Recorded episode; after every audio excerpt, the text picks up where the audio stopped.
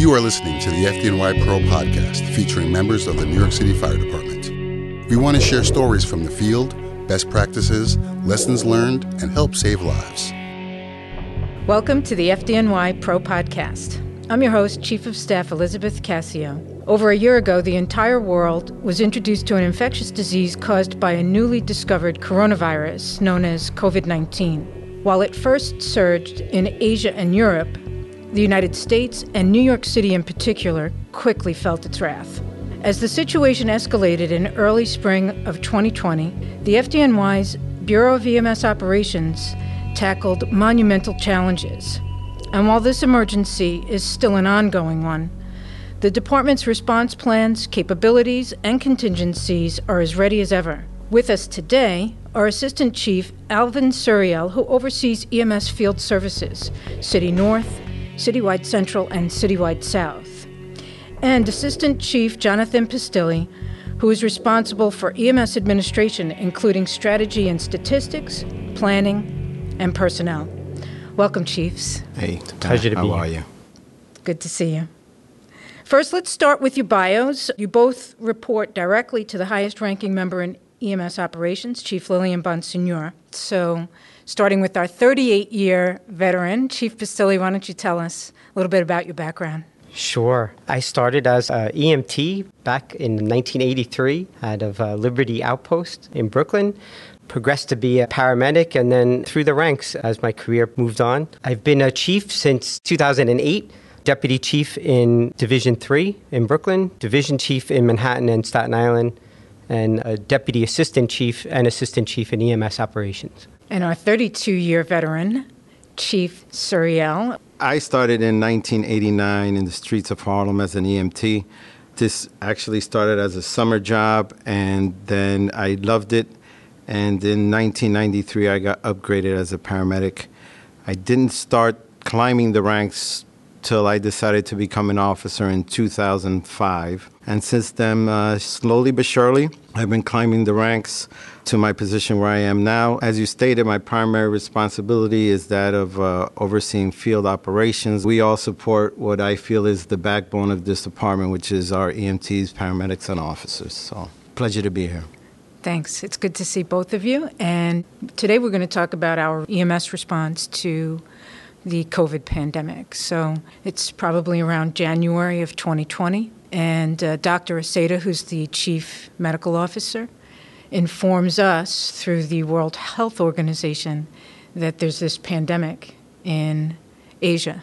What's happening at that moment in time when he brings that to everyone's attention? What, what do we start doing? How do we start planning? I remember being interviewed by the New York Times. I guess it was a week before we hit 4,000 cases in New York, and I was quoted as saying, We've dealt with issues like this in the past, we're ready.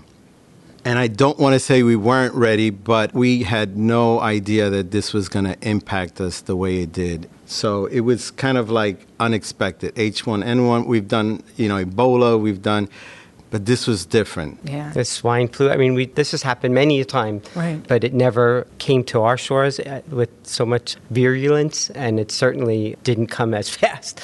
We, we weren't expecting it to uh, to grow as quickly as it did.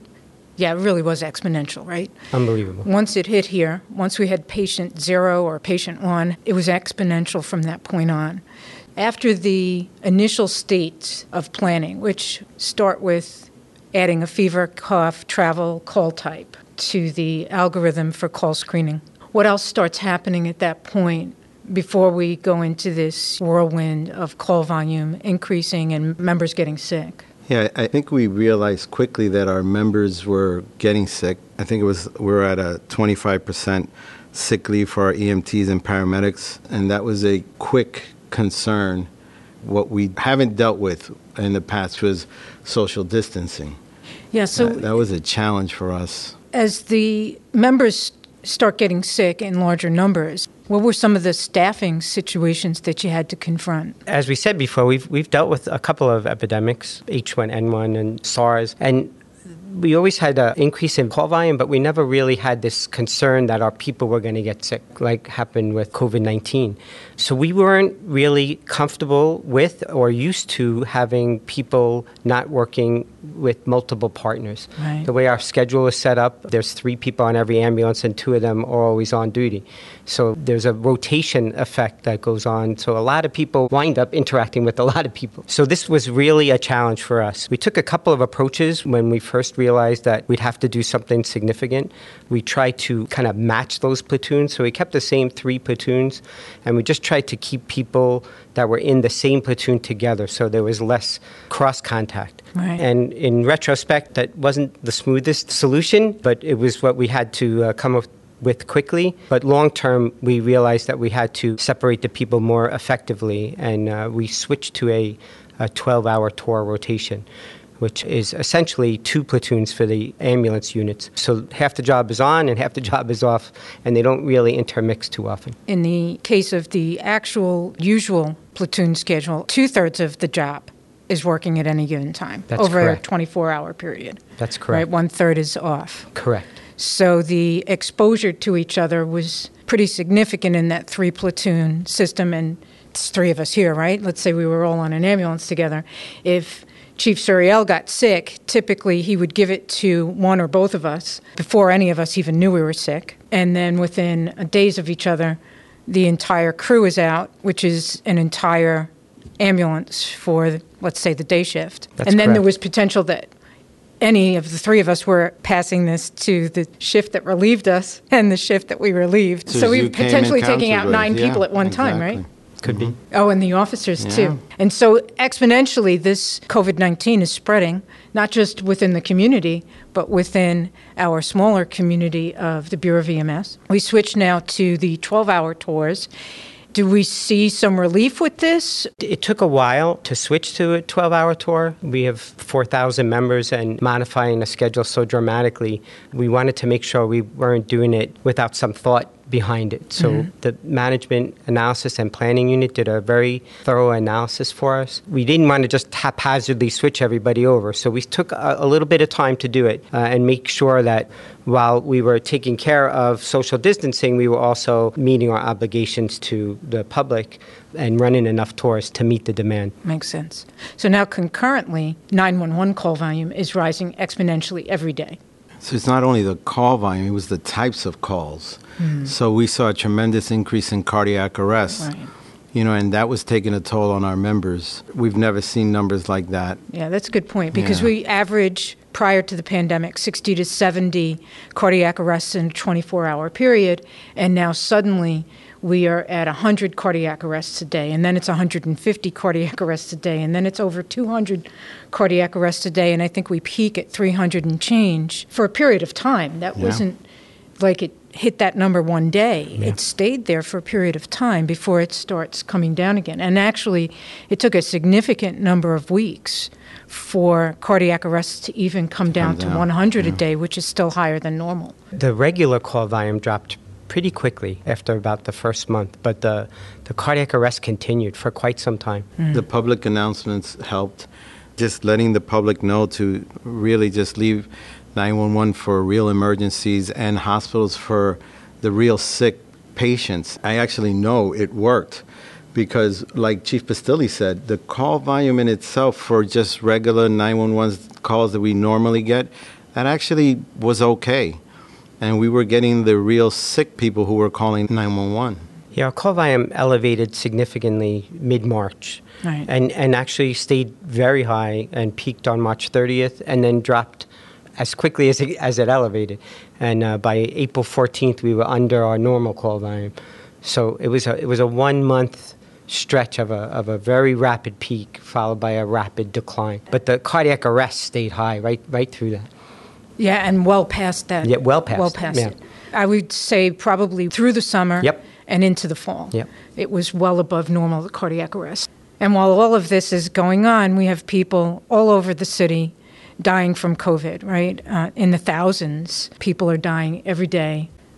So as the call volume is escalating, we have to come up with some ingenious and different approaches to the way we handle normal operations, right? Because as the call volume is increasing and the COVID sick leave is increasing, that limits the amount of resources we actually have in the field. So if we say that our normal ambulance count couldn't possibly absorb this increased call volume, we now actually have decreased ambulance count up to upwards of 25% of the workforce is out sick, right? So how do we start, you know, making choices or policy changes how to re- react to this increased volume and less, you know, supply.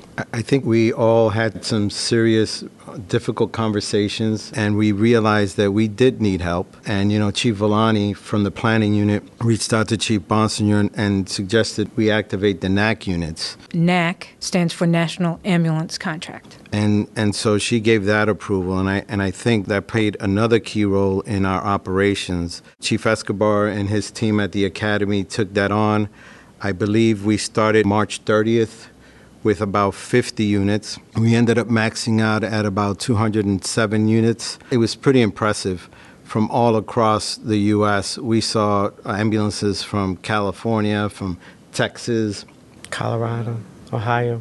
All these EMTs and paramedics from across the country came to assist us. So that really helped us accomplish the mission. Yeah, we normally have a graduated response when we need additional units. First, we look internally. We increase our tour count, right. which was difficult because of the number of people on sick leave. Then we asked the voluntary hospitals, which are one third of our operation, to do the same, mm-hmm. but they were running into the same issues high sick leave rates. The next thing we do is ask volunteers to participate, which they did to a certain extent, but only a limited amount. So the decision to request the national ambulance contract units through FEMA, through NYSAM and New York State was made very early, and I think that was really key to our ability to respond to this. Yeah, I agree. I, in fact, I would say it was so early, some people thought we were prematurely making this request. Yeah, yeah. absolutely right? not. And and it took the time because you know, all of a sudden we we went from 50 to 207 units, and we have to dispatch these members who were coming had no idea of where they were going. The CAD group did an amazing job in getting us the ability through cell phones to dispatch, mm. and that was that was huge for us. Yeah, that's a game changer. Yeah, and EMD did their satellite dispatching. They set up a tent. Chief Werner and her team did an amazing job over there as well. So it was a group effort, but uh, this happened within days. It's like we had no time to really plan. A lot of times we were learning as we go, let's just say. Yeah. And, and we had to change policies quickly. We would put out an order, and within the same day, we would get something different from the CDC, and those policies had to change as well. So it was quick moving. All of these things were happening concurrently. Yes. Right? They were long days. It was not uncommon for us all to still be on a policy phone call at 11:30 at night. That's correct. I recall from March 13th until Easter Sunday, there was no day off. Most work days started by 6 or 7 in the morning and easily still going on 11, 12 o'clock at night. And the same thing happened for our EMTs, paramedics, and officers. Right. Working long hours. A lot of them were working too many hours where we had to say, hey, you know, right. go get some rest. Right. You know, but they were very engaged and they stepped up as always. This was an escalating mass casualty incident, right, with no end in sight. It's increasing exponentially each day. How do you feel you were able to manage the stress of that? Because in the moment, it's a pretty stressful thing, right? It, it was compared to flying the plane while you're building it. That's a good analogy, actually. You don't have a choice. You right. just don't have a choice. If you're in these positions and these roles in this kind of organization, this is what we do. Right. And there's no saying no. Right. We just do it. Long nights, some difficult decisions, some unpopular decisions, but things that needed to happen. Right. And very short time to give explanations. It was like, this is what we need, and we need it now, and that was it. So that was difficult at times to get that through to the field. Right. But they, they hung in there. I think the performance of our EMTs, paramedics, our officers, all our boots on the ground Absolutely. was tremendous. And still is, right? We're still in the pandemic. Yep. Although our call volume has dropped by comparison to that peak, it's still difficult, right? Cardiac arrests, we see spike every now and then. One of the biggest things I think that we dealt with with the field was uh, PPE. Right. PPE was difficult to obtain, and we were not only dealing with trying to get PPE within New York City. Right. Everyone was trying to get PPE. but the IMT did a great job with that. And I, I got to say that though, yes, we came close at times, right? And we had to scramble many times, but our members had the PPE. Right. They had the mask. There were hospitals who were having a very, very hard time. They started reusing things while our members were not going through that. So that was difficult, but well done. Yeah, I agree with that. At what point did you say oh, we got to start looking at some alternative to the N95, where we started to explore the half-face elastomeric mask? Yeah, I think I think that happened as soon as we saw that the uh, It's in March. Yeah, March, Oh, it was and, March. and how I think so, quick yeah. the, the requests were coming in for additional PPE supplies. Right. Yeah, I mean, we were struggling like everybody else, right? Yeah. There's a supply chain issue at unique that to point. us. That was, you know, Yeah, yeah. yeah. I mean, there was a lot of equipment, not just PPE, right? Uh, that- Cleaning supplies. Cleaning very supplies, difficult right. to get. As a department, we didn't just change how we respond to calls or what we did on calls, but we had to change pretty much everything. We had to change staffing, we had to change cleaning requirements, decontamination of vehicles, decontamination of facilities, especially facilities that had a high rate of sick leave so that we contained the spread. But it- there's a lot of challenges that just we just never saw before. We've seen a gradual increase in call volume, a bad day here or there, but we went from like 4,000 to 4,500 to 5,000 to 5,500 in less than two weeks, and then peaked at 6,527, 50% more than our regular call volume prior to that. So there were so many things to manage and so many things that we hadn't experienced before that we were we were just making decisions very rapidly. Even with our leased vehicles. Yes, we made the decision early. I think March 14th we made the request along with fleet and support services. Right, that was anticipating that we may We- have a slower turnaround of ambulances that break down Absolutely. and require mechanical repair. And, and also, just like we had no idea what the volume was going to be, we had no idea what the resources we were going to have were going to be.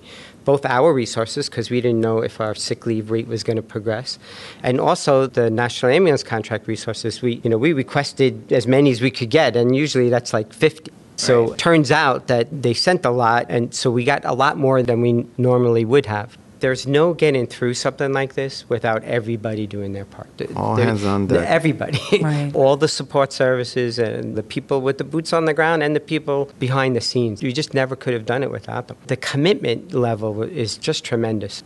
We had retirees calling us if there was any way that they could come back and quickly sign up so they could help. Yeah, and at least at that point, we, New York City, we were the epicenter, right? So we weren't really competing with anyone else in the country to get the resources of these additional certified EMTs and paramedics from all over the country. Shortly after our surge starts to come down and we release the NAC units, they get redeployed elsewhere in the country.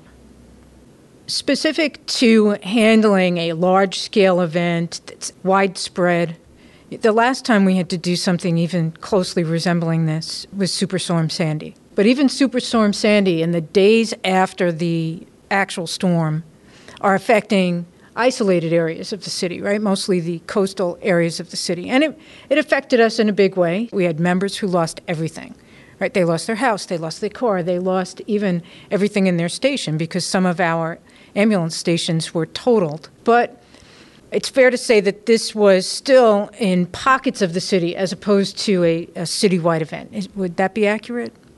And how would you say it compares? I look at Superstorm Sandy as, as an event. It happened, and then the rest was kind of like recovery. But mm-hmm. COVID just kept coming. Right. It was daily. It was weeks kept going by, and there was no light at the end of the tunnel. Really, we kept planning as if it wasn't going to end anytime soon. Right. Do you think we're better prepared for each subsequent surge since, you know, last spring? Uh, absolutely, I would say yes. Yeah, absolutely. We started out with our plan that came out of H1N1 in 2009. And interestingly, when I looked at the data, I realized we were about a thousand calls a day higher than we were in 2009. So we just essentially took that plan and its triggers and added a thousand calls to it to know what to do. So that was a great start. We weren't starting from scratch. Right. So we're certainly much more prepared than we were prior to COVID 19, and we were more prepared for COVID than we were prior to H1N1 and so on.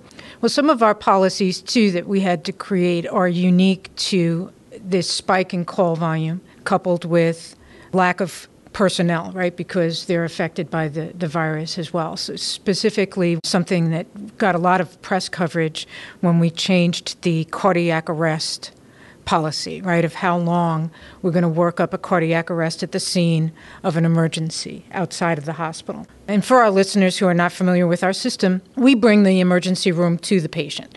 So anything we're doing for that cardiac arrest victim in their home or wherever that emergency call is, is exactly what would be provided in the emergency room. But right now, we're at a policy where we work up that cardiac arrest for as long as it takes, right? And there's a limit, but it could go upwards of a whole hour working on a cardiac arrest before we call it we had to change that policy, though, right? Because we have a lack of resources and we have these cardiac arrests rising exponentially.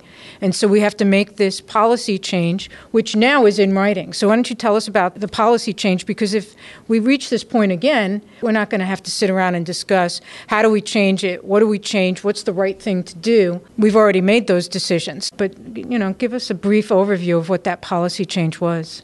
Some of our policy is, is driven internally and some of it's driven externally. We have a regional emergency medical services council that kind of controls our protocols, and they modified the protocols that apply to us.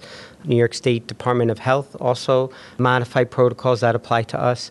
But when you're in these situations, and this is essentially triage on a huge scale, it's about matching resources to need. And not just our resources, we have to take into account the hospital resources as well.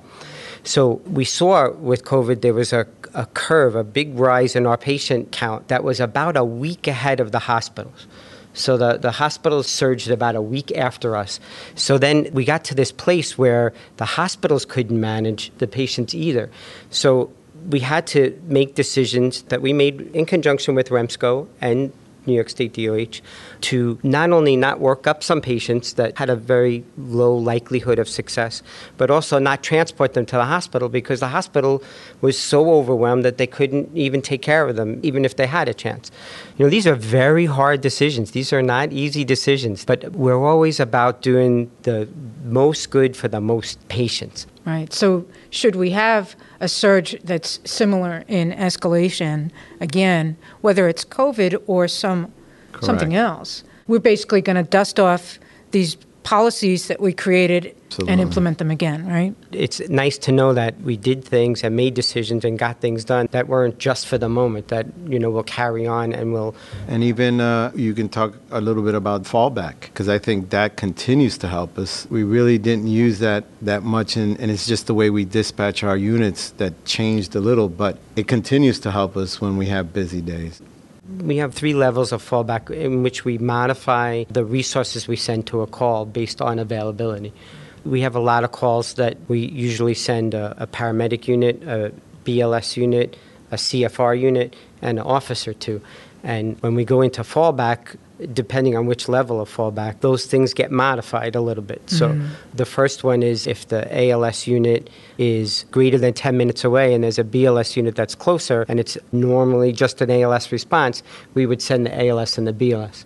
When we have low availability, we cut that back a little, mm-hmm. uh, but we still send CFR.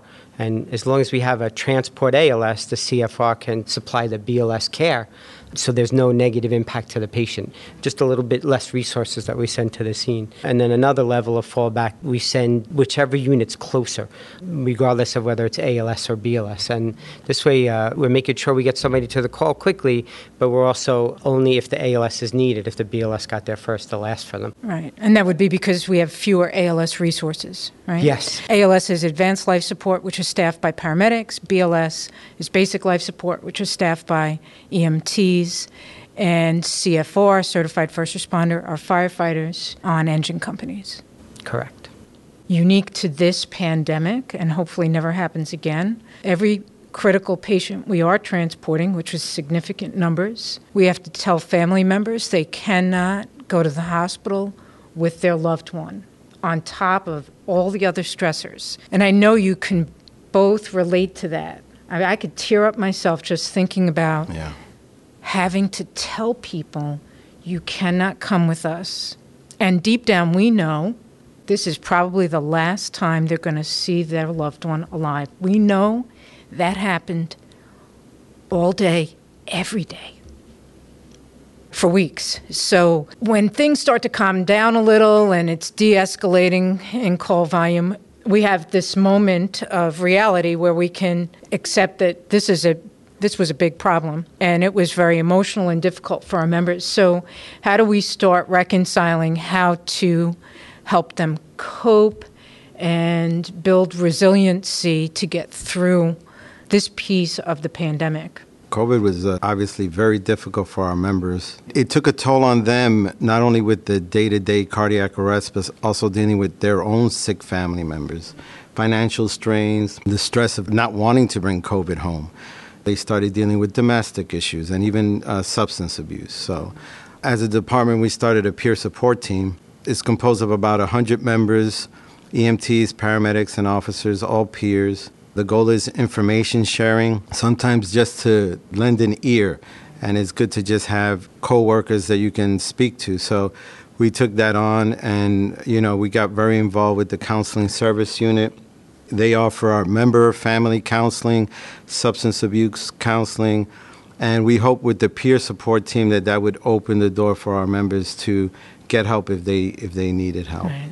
These are very challenging times. Uh, we talk COVID fatigue. Right. It's one thing, and we've all been through this, where somebody passes away and you have to tell the family members. But the not knowing how they're going to turn out and not being able to go to the hospital, that continued well after the peak. That's still going on in some places. So the, the department has really been supportive in a lot of ways. It was tough. We, we lost four members to COVID. And not only that, but to see your partner and your coworkers get sick, like mm. really sick, Yeah. and being in hospitals for months, that takes a toll. Yeah. That takes a toll. And then you wonder if you're next. But to their credit, they still kept coming to work. Yeah. They kept coming to work. because that's what we do. We've also lost members across the ranks, right? Fire inspectors, mechanics, firefighters, civilians. We lost a member from the national ambulance contract also. That's right. He came here to help. Came here to help. EMS was put into a public spotlight in a way that I would say we all are in our fourth decade. Um, we've never seen this before, the way EMS was spotlighted by the press. How do you feel about the feedback that we get from the public based on that? I think what changed is that it brought to light what we really do. And I hope that the public sees that what they are are heroes. It's just been a horrible experience for many of us. I don't think COVID has not touched a single person, whether through a friend or a family or coworkers. And like you said, they bring the emergency room to the house. And some people don't recognize or realize, or maybe they don't know, that we don't just take people to the hospital. We treat, and a lot of the what we call saves are saves because you don't go into cardiac arrest because they intervene. And it's that knowledge and that dedication that I think that the public hopefully sees in all our members now that I don't think many saw before. I loved the cover of the Daily News with the Statue of Liberty as a female EMT. The patient was just a, one of the best covers ever. But I would like to see them get recognized more, uh, you know, than, than they do. Agreed. Well, this has been quite enlightening. Thank you both for joining us today and sharing this information. I think, you know, because it is still uh, the state of a pandemic and various communities have their own escalation of this emergency, I, I think they can learn from hearing both of you today. So thank you so much for joining us. Well, thank you for having us. Thank you. It's Appreciate our it. pleasure. Thank you for listening to this episode of the FDNY Pro Podcast. I'm Chief of Staff Elizabeth Cassio. For more training and information from our department's subject matter experts, go to fdnypro.org.